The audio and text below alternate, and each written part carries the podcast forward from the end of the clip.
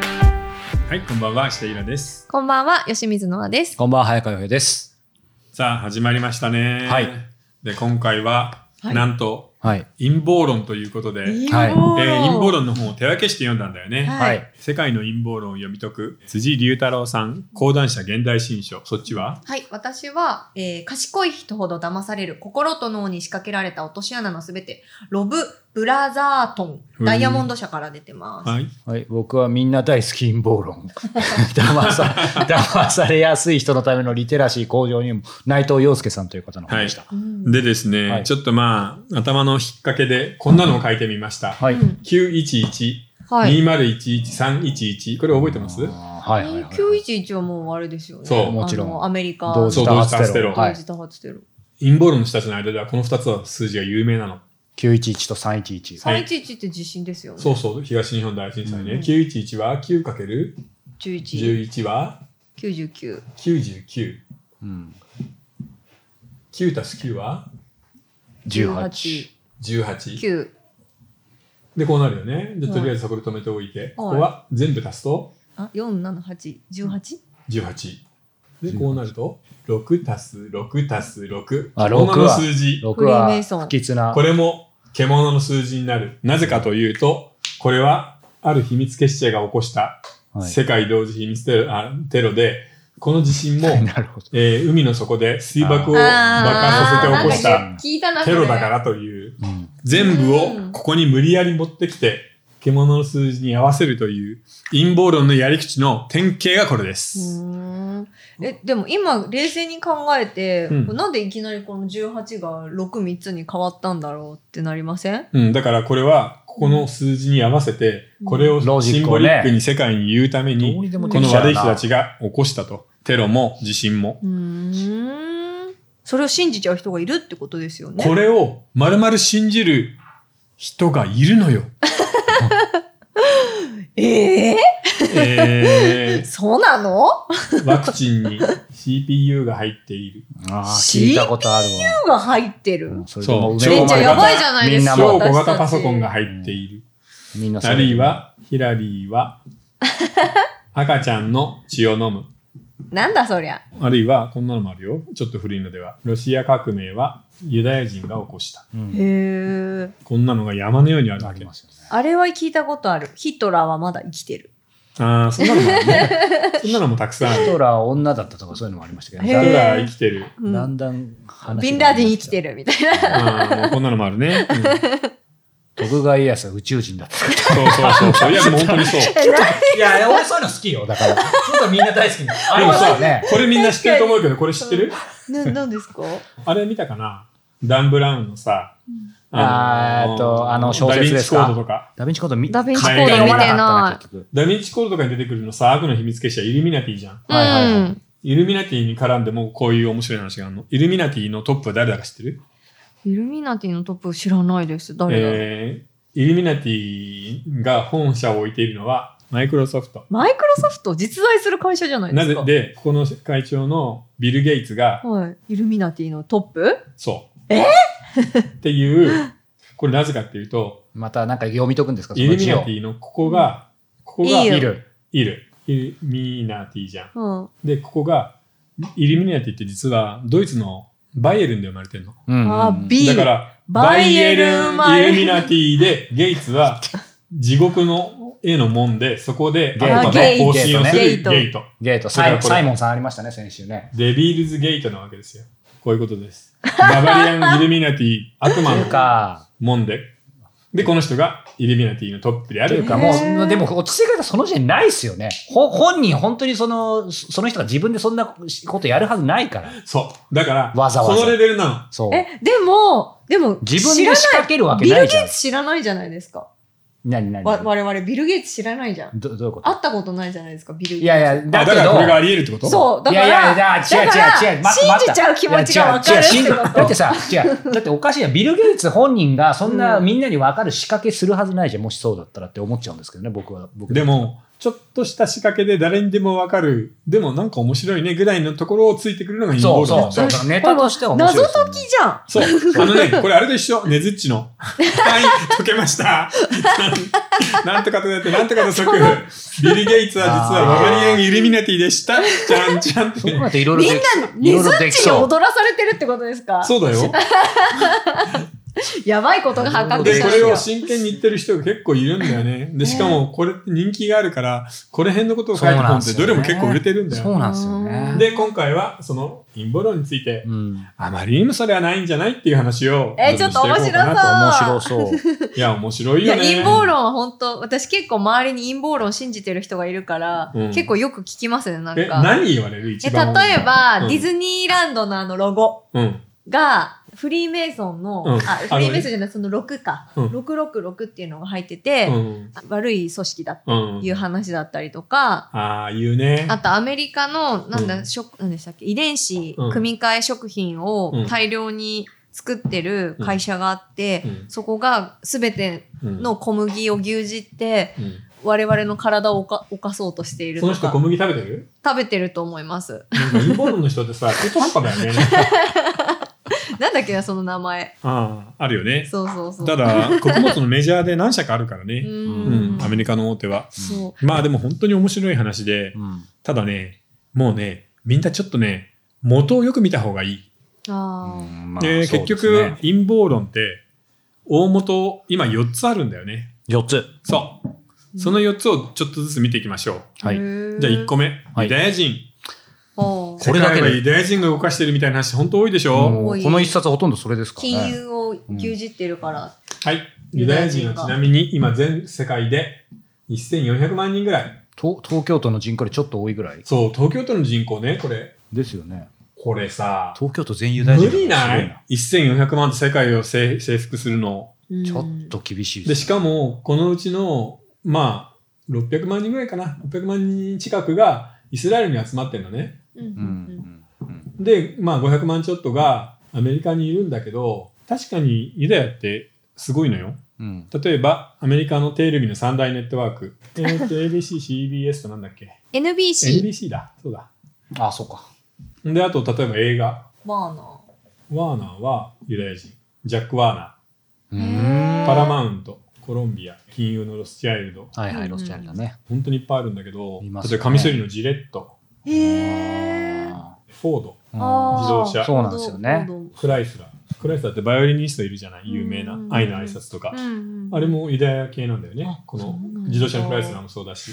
で、フランスのシトロエン。めちゃめちゃ上げたら。すごいんだけど、あげたらこれだけあるけど、あ、リーバイ・ストラウスもそうみたいえ、そうこねれもユダヤ系の人創業者がもう全部ユダヤ系なあの。そうなんだ映画の全部とテレビの全部、え、すごい。金融、カミソリ、自動車、自動車、自動車うんう。んで、まあ、そのリーバイスも。あ、リーバイスもそうそうなんだよ。そう。例えば、ノーベル賞なんかもものすごく取ってるし、まあ、うん基本優秀なんだけどう、んうんでも実は、これこうならざるを得なかったの。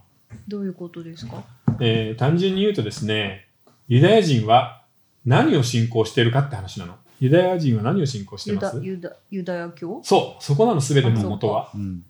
で要は中世のヨーロッパでこれいう法律があったんだよ異教徒は土地を持てないこうなると農業ダメじゃん、うんその頃のメインじゃん、う土地関係全部ダメです。不で動産とかもダ不メ。動産もダメ、うんであの工場とか建てられないから、ううんん工業農業ダメでさああと何やることありますって話それとさっきみたいな。物がないものか。そうだか創造ら産業みたいな。そう金融に行くしかないじゃん、うん金貸しにあとエンターテインメントあそうかそうそうそう金融メディアってことになっちゃうのうよ、ん。ある意味その排他排排他されたからなったとも言えるわけですね。う、うんんだから結局ねここに全て引っかかってきちゃうんだよね、うんうんうん、でね気の毒なんだけど第二次大戦のドイツのホロコーストはいはい。あれはもうもちろんユダヤ人大虐殺で、まあ、史上最悪の戦争犯罪なんだけどそのものすごく昔からポグロムっていうのこれは東欧とか、まあ、ロシアとか中央とかでずーっともううん1000年とか前から続いているユダヤ人虐殺なのねすごい数死んでる事件を起こししては実際にあある、あったことあったあ。った、うへん、ーで要はこれあれんこれ何が一番近いかっていうとこれです。まあ情がありこうやって中世の村とかで飢饉が起きた悪い病気が生まれたえー家畜の間で病気が流行ってみんな死んでしまったってことになると俺たちこんなに頑張ってるのにこんなことが起きるのは誰か悪いやつがいて、うんうんうんうんそれを起こしてるに違いないっていうんでそういう時にここが狙われたってことなんだよね。えーうんああ、なるほど。で魔女狩りのつながりで言うと、うんこの頃こういう風になった時に一番最初に狙われて殺されたのはこの異教徒とあとはあの薬草なんかの知識がある民間の医者ああ、悪魔とつながっているに違いない。ハーブとかもう薬草っていう時点でなっちゃいそう。で、あとは、えー例えば未亡人。ああ。旦那が死んでるのに、に生きてるんだから、あいつは魔女だ。はいはいはいはいはい、はい。でそれから、えーわかんないから障害がある人。うんひどいなこういう人を片っ端からあいつは悪魔の手先だって言って、ずーっと殺している中での最大の相手が魔女とユダヤ人だったんだよね。だからそのイージメージがずーっと染みついちゃってるんだよ。かわいそうだね。それがずっとですからね。そう。それがもう千年で、千年単位で続いているので。うんうんうんうんそしたらユダヤ人のことをさ、世界を征服するなんとかみたいなことを無神経に言えないよね。だからやっぱりちょっとお恐れの裏返しなんですかね。恐れの裏返しではない逆だね。逆。うん。見下してやっぱり下げすんでるみたいな。な感じなんですうよ。ん。そこね、ちょっとね、複雑なんだよ。うんなぜかっていうと、ここがまたちょっと面白いところで、これあったよね。土地の所有ができない。うんうんということは、何をするかっていうと、金融をやる。うんそうすると、ユダヤ人は金の亡者。覚えてるよね。シャイロック。ベニスの商人の。うん。ベニスの商人はあれユダヤ人だよね。ああ、そっか。うんそう、お金が返さないんだったら、心臓のそばにある肉を1ポンドよこせ。うん。心臓の隣の肉を1ポンドえぐり取ったら死んじゃうからね。うんそりゃそうですね。このイメージと、この人たち、土地の所有ができなくて自分たちの国を持っていないんで、国とか政府を信じてないの。要は、教会、政府を信じないっていうことは、アナキストじゃん。そうですね。はい。で、しかも、こういうふうなことをやるおかげで、迷信を信じない。だって、魔女だって言われて殺されてたら、そんな迷信なんか絶対信じるかってなるじゃ。うんんで、科学そっか。への信頼があると。うんこれ昔ながらの人にとってはどれもものすごく怖くないうんうんうんだってアメリカ人未だに進化論を信じてないじゃん。うんうんそうなんですか。うん。まあだってね、あの、なんかアンケートとかでなんだっけ。そうそう、か神がみたいな。そうそうそうそうやったらなかなりの人がうん、 7特にあ割とのか。宗教右派、うんアメリカのエヴァンジェリスト福音派っていうのは、これうん全く信じてないから。そうそうそうそうへー。こんなのあったもう敵に決まってるよね。確かに。あ金の亡者で教会は信じない。うんそりゃそうだよね。キリスト教の神だもん。自分この人たちはユダヤの神だから信じてるあの脅威ですよね。で、科学を信仰していて、うんうんうんなんて言ったら、だからそこから出てきちゃうんだよね。なるほど。さっきのそのユダヤに対するそう恐れというよりは異質なものに対すうんうんうるんアレルギー反応みたいなものかな、うん実際恐れるほどの力は持ってないからね、うん1000万人ああ、ですよね。そうか。だから陰謀論ももそうですもんね、実際は。うんでもこれに書いた、この本に書いてあったんですけど、アメリカ人の65%が陰謀論を信じてるって書いてあって。だからアメリカ人ってもう本当に日本の YouTube だから言えるけど本当に頭の悪い人が多いの新聞とかまともに読めないから流れてきたツイッターでトランプが何か言ってるよっつったらあトランプの言ってることは正しあいなぜならトランプはこの悪の陰謀と戦う光の戦士だからって信じてるのよあーまあでも本当、僕も全部じゃないですか、やっぱ州によって全くそういう、まあはっきりとその、どどういう情報入ったり知識かとか違いますよね。南と北でね別の国だと思う。うーん海との近くか、うん内陸かでも違うしね、その頭が悪いっていうのは要は学力がそもそもそのそんなに高くないという意味のあのなんねですか、本当に高くないんだよへーアメリカで高校なんとか卒業して、うんなんかね働いてるみたいな人は、まあ、まず本とか読まないからねへー生涯で本読んだのって高校の時に読んだうなんぐらいでもう70とか80になってるからそうなんだ、うんでそっかでも日本でもやっぱ学校通えない子どもたちっていうのはある程度いるうんってよく聞き聞きますけど、うんでもそれ以上にやっぱりアメリカあれだけ先進国だけど、うんなんかやっぱりそ教の、育とほかのら、貧富の差もそうだけど、全部の差が大ダイナミックだよ。そうだねなんかもうまさに世界の縮図ってであ感じとだよねは、えー連邦主義対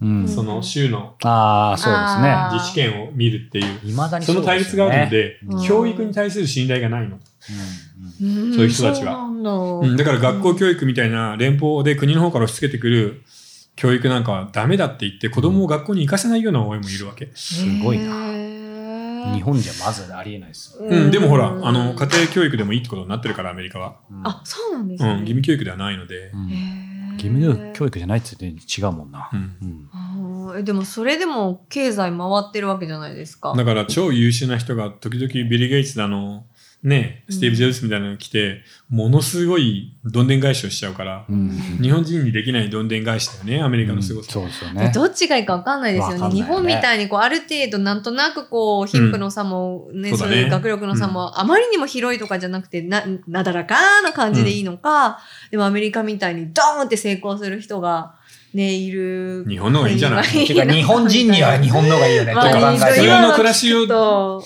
普通の平均的な暮らしで考えたそうらそうそう日本の方が絶対いいと思そうですよねやっぱ平均的な世界屈指だとで思もう。学力がないってことに対してその差別とかっていうことって生まれてるんですかねやっぱ。もちろん生まれているし、うんそこでトラブルが起きるのは南と北のね南北の戦いがうん民主党と共和党の政治党あー派制にもなってしまうから、はいはいはい、はい。でしかも民主党のインテリ例えばニューヨークとかカリフォルニアに住むインテリたちはその南部のあの貧乏で学力のない人のことをめちゃめちゃバカにするわけよ。うん黒人はいいうんあ、インド人いい、中国人、アジア人もいいねって言うけど、でも南部の白人はお前らバカだから、仲間に入れてやんないっていう感じになっちゃうわけ。へえ。ひひども。いう肌の色超えちゃってるんですこのね。肌の色を超えてるう。んだからよく言われるのは、自分の子供がどんな結婚相手を連れてくるかだよね。うんだから民主党系の人たちは、黒人、あ、全然いい、アジア人いいよ。ただ、共和党支持の親の子供は連れてくるなよと。それは人種問題よりめんどくさくなるから。あー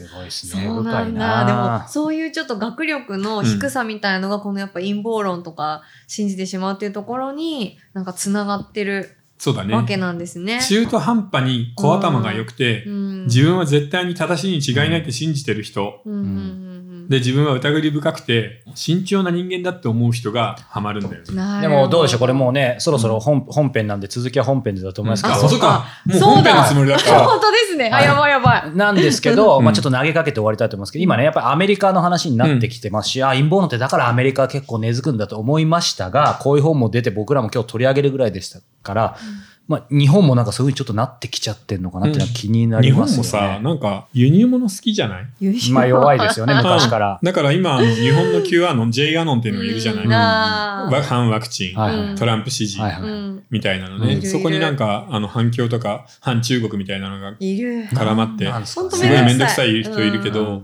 やっぱ似てるね。うんううん、なんか世界中でそういうある種の症候群というかさ、なって症きてます状が出てよねる人が大量に生まれている今の時代っていうのをちょっとよく考える必要があるかもね。そうですね。なのでね、ちょっとその辺ね、でも面白いよね。面白いさっきのあ面白の全部獣の数字になるとかさ、うんちょっとビル・ゲイツがさ、イルミナティのトップだってめちゃめちゃ面白いいろよいろそれだけでなんか一冊面白い本作れそそうでうすけどね。めちゃめちゃ面白いんだけど、うん漫画よりひどいでっち上げなんだよね。そうですね。 はい。じゃあここで、えーお便りとご質問はいいただきましょうじゃあおか。便りからいきたいと思います。えー新刊の金領区、読了しました。おありがとう。これぞイラさんの真骨頂という感じの素敵な作品でした。えー先日特集されていた菅野さんのルポ、女性風俗、イラさんの筋力、そしてノアさんが隠れるであろう、全業しない男たち が、今後の男女関係におけるバイブルになりそうですねす。ごい三冊。大人な時間をありがとうございました。えっと、ネタバレになるようでしたらこの部分割愛してくださいということなんですが、うん推進で、イラさんファンとしては、えー某雑誌や某劇団など、かつての作品がクロスオーバーしてきたところもワクワクしました。ああ、なるほど。うんあーということでした。そうね、はい昔あのドラマになった、えー下北サンデーズっていうそ劇のまま出団てきのましたね名前がそのまま出てくるうからはいね。ーんはい。じゃあ、えっ、と、質問いきたいと思います、えー40代の女性からいただいております。えー皆様いつも楽しく拝聴させていただいておりまはい、すあ。りがとう。私はどちらかというと世間のトレンドに疎いのですが、こちらで、えー、つどつど取り上げられる、えー書籍などを読むことで、世間がどんなことに注目しているのかがわかるのでありがたいです。おーえーところで、私は現在小説を書いていて、純文学の新人賞に応募しようとしています。最近小説でも差別用語を使用するのは NG になっているようですが、差別用語を使用していることを知らずに応募して、それが理由で選考から外されたりするのは避けたいと思っていますう。ん差別用語に指定されている用語を調べようと思っても見つけることができません。どのように確認すればよいかアドバイスいただけませんでしょうかまた、放送禁止用語と小説で使用禁止な用語は同じなのでしょうかこれは私のだけの問題ではなく、小説を書いている人全員の問題、課題だと思います。よろしくお願いします。といううこんほとでんとね、放送禁止用語とほぼ被ってるんじゃないかな。うーん。で、あのー当人にすごい差別意識がなければ、うん差別用語を使ってもそんなに問題ないよ。うんそうなんですね。ある役柄の人が差別主義者でそういう言葉を使うみたいなことは普通に書いて大丈夫だし、ああ、そうか。うんん。ああと作品ちゃんと読んでれば、その人が本当にそういう、だから悪悪意というか差別心が分かりますよね。うん、で、大人じ聞いてるような人だったら、あんまり普通に書けば何の問題もないと思う。あ。うんうんで、仮にあったとしても、全編差別用語だけのショッキングな本を書こうと思ってるわけじゃないでし ょ。うんで、2、3箇所出てくるようであれば、それが理由で選考から落とされるとか、突き返されるみたいなことは絶対にないです。うんうんなので、気にしないで思うように伸び伸び書けばいいんじゃないうん。確かにあんまり気にしたらね、うんかなりなんか、そう、だからそこはもうあんまり問題ないので、うん自分の普段読んでいる本の範囲で書いたら全然問題ないよ。ううんだからあんま気にしなくていいかな。うんうんうんうんうそっか差別用語とかそっか結構厳しくなってきてるんですね小説の世界でも。小説でも放送でも、やっぱ厳しくなってるよね。うん例えば昔、障害を持つっていう言葉があったじゃん。うんうんでも、そこはもう今使わないんだよあね。ー障害のあるっていうのう。んあーあ障害は持つ自分で選んで持ったわけではないなかるほどうんら、ただあるかないかっていう状態を示す言葉になっている。うんうんうん。それから例えば、今シングルファーザー、シングルマザーっていうけど、そこは英語だからスルーできているけど、例えば片親みたいな、うん親が片方しかいないみたいな言葉は基本的に放送禁止になってる。あー確かに英語そうなんにだと日本語になってるだけっちゃだけなんですけどね。そうなんだけうど、んでもそういうのは確かに確かになんか、なんとなく習慣で決まっていることなんで、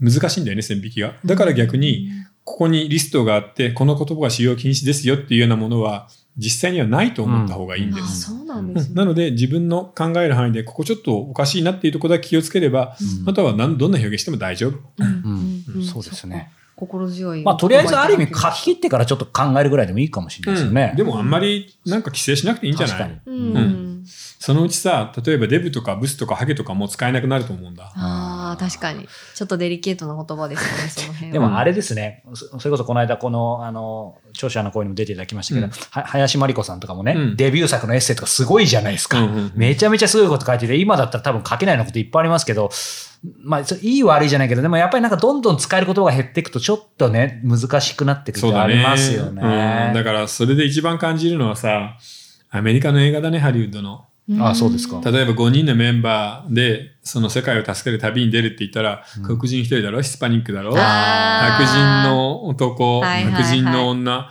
あとインド人かな、中国人かなって悩むじゃない。うんうんうん、本当必そうですずね世界人類代表でさ、うん。ね、地球を救いに行くので。確かに、そうネですよねットフリックスとかのドラマも全部そうなってますうもんんね。。だからなんかそれがもうちょっと窮屈ではあるようね。ん、うん確かに。